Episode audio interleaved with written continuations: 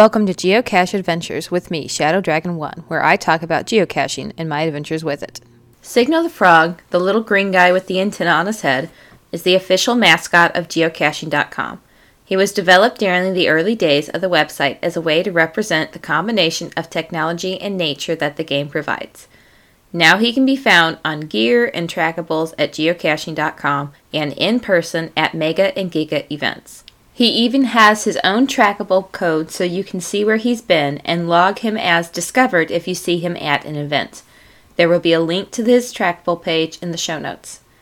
To help celebrate the past 20 years of geocaching and its future, for all of 2020 and 2021, Signal is also a locationless cache. A locationless cache is a cache type that does not require you to go to an exact location, but rather provides instructions on finding something anywhere in the world and posting a picture of yourself with it. The example given by geocaching.com is quote, "For example, find a drawbridge and take a photo while it is open." In 2005, it was decided that locationless caches didn't really fit the game and were archived. However, for a limited time, you can log Signal the Frog as one. To qualify for the special locationless cache, you must see Signal the Frog or the official 20th anniversary Signal the Frog banner in person and log a photo of yourself with Signal or the banner on the locationless cache page GC8FR0G. The cache will be locked and sent to archive on January 1, 2022. So, as of the date this episode was recorded, there is little less than a year and three months left to find Signal and log the locationless cache. If you see him after January 1, 2022, you will not be able to log the cache, but you will still be able to log him as discovered on his trackable page. Warning this part of the show contains spoilers for the cache that is about to be discussed. The cache was called Old Pecan.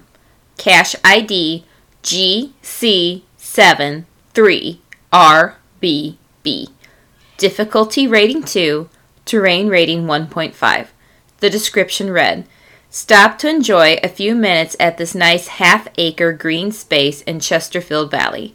It's a nice spot to take a break from Chesterfield Valley's shopping outlet malls, eating establishments, and sporting venues. Located in the new Pecan Legacy Park, which preserves a monarch pecan tree planted in the 1890s, the cache should be an easy, quick grab and is not located on or within 25 feet of the large pecan tree. The park area is only open during daylight hours. Have fun. I had been looking at geocaches in the area and found a couple that were at sites we hadn't known about, so we set out as a family to explore the new areas, and so my son and I could pick up a couple of caches. One of those caches was Old Pecan, which took us to Pecan Legacy Park. The park was dedicated on October 27, 2016, and is a half acre park. It was created in order to preserve a pecan tree that was planted in 1892 making it 120 years old as of the release of this podcast. Along with the enormous old tree, there is a sculpture called the Pioneer Farmer that is dedicated to quote, the pioneer spirit and courage of all farm families in America. There are also four other pecan trees, all smaller than the great pecan tree. The three larger of those trees are offspring of the great pecan tree. The much smaller tree was planted when the park was dedicated in 2016. It is a small, peaceful park with a geocache secret. When we got to the park, we checked out the sculpture and read the plaques that talked about it and the trees. After exploring the little park, we followed the GPS to the cache coordinates. They took us to the top of some stairs at the edge of the path that goes around the park. I read the hint to my husband and son.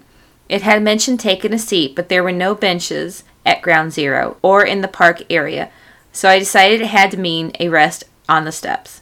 Where would it be hidden? My muggle husband wondered out loud, since there was no bench for a magnet box. I told him to give me a minute to think, and sat down on the step while my husband and son wandered around on the path around the tree. There were some large rocks placed along the edge of the stairs as part of the landscaping. I looked over the edge of the rock and saw a small white cap along the edge. I reached down and pulled out a preformed tube with a log. I hollered that I had found it, and my son came running over to see. My husband came to and asked where I found it. I signed the log and showed him while I tucked the tube back under the rock, making sure not to leave it sticking out too far, with just the cap sticking out the way I had found it. See, I said, no one will notice it if they're not looking for it. He nodded, but I doubt he was as amused by it as I was. But our son thought it was sneaky.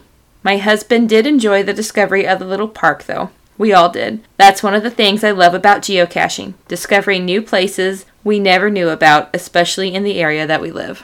You have been listening to Geocache Adventures with me, Shadow Dragon 1. Feel free to reach out to me on my geocaching profile page, Shadow Dragon 1, or at geocacheadventures.org.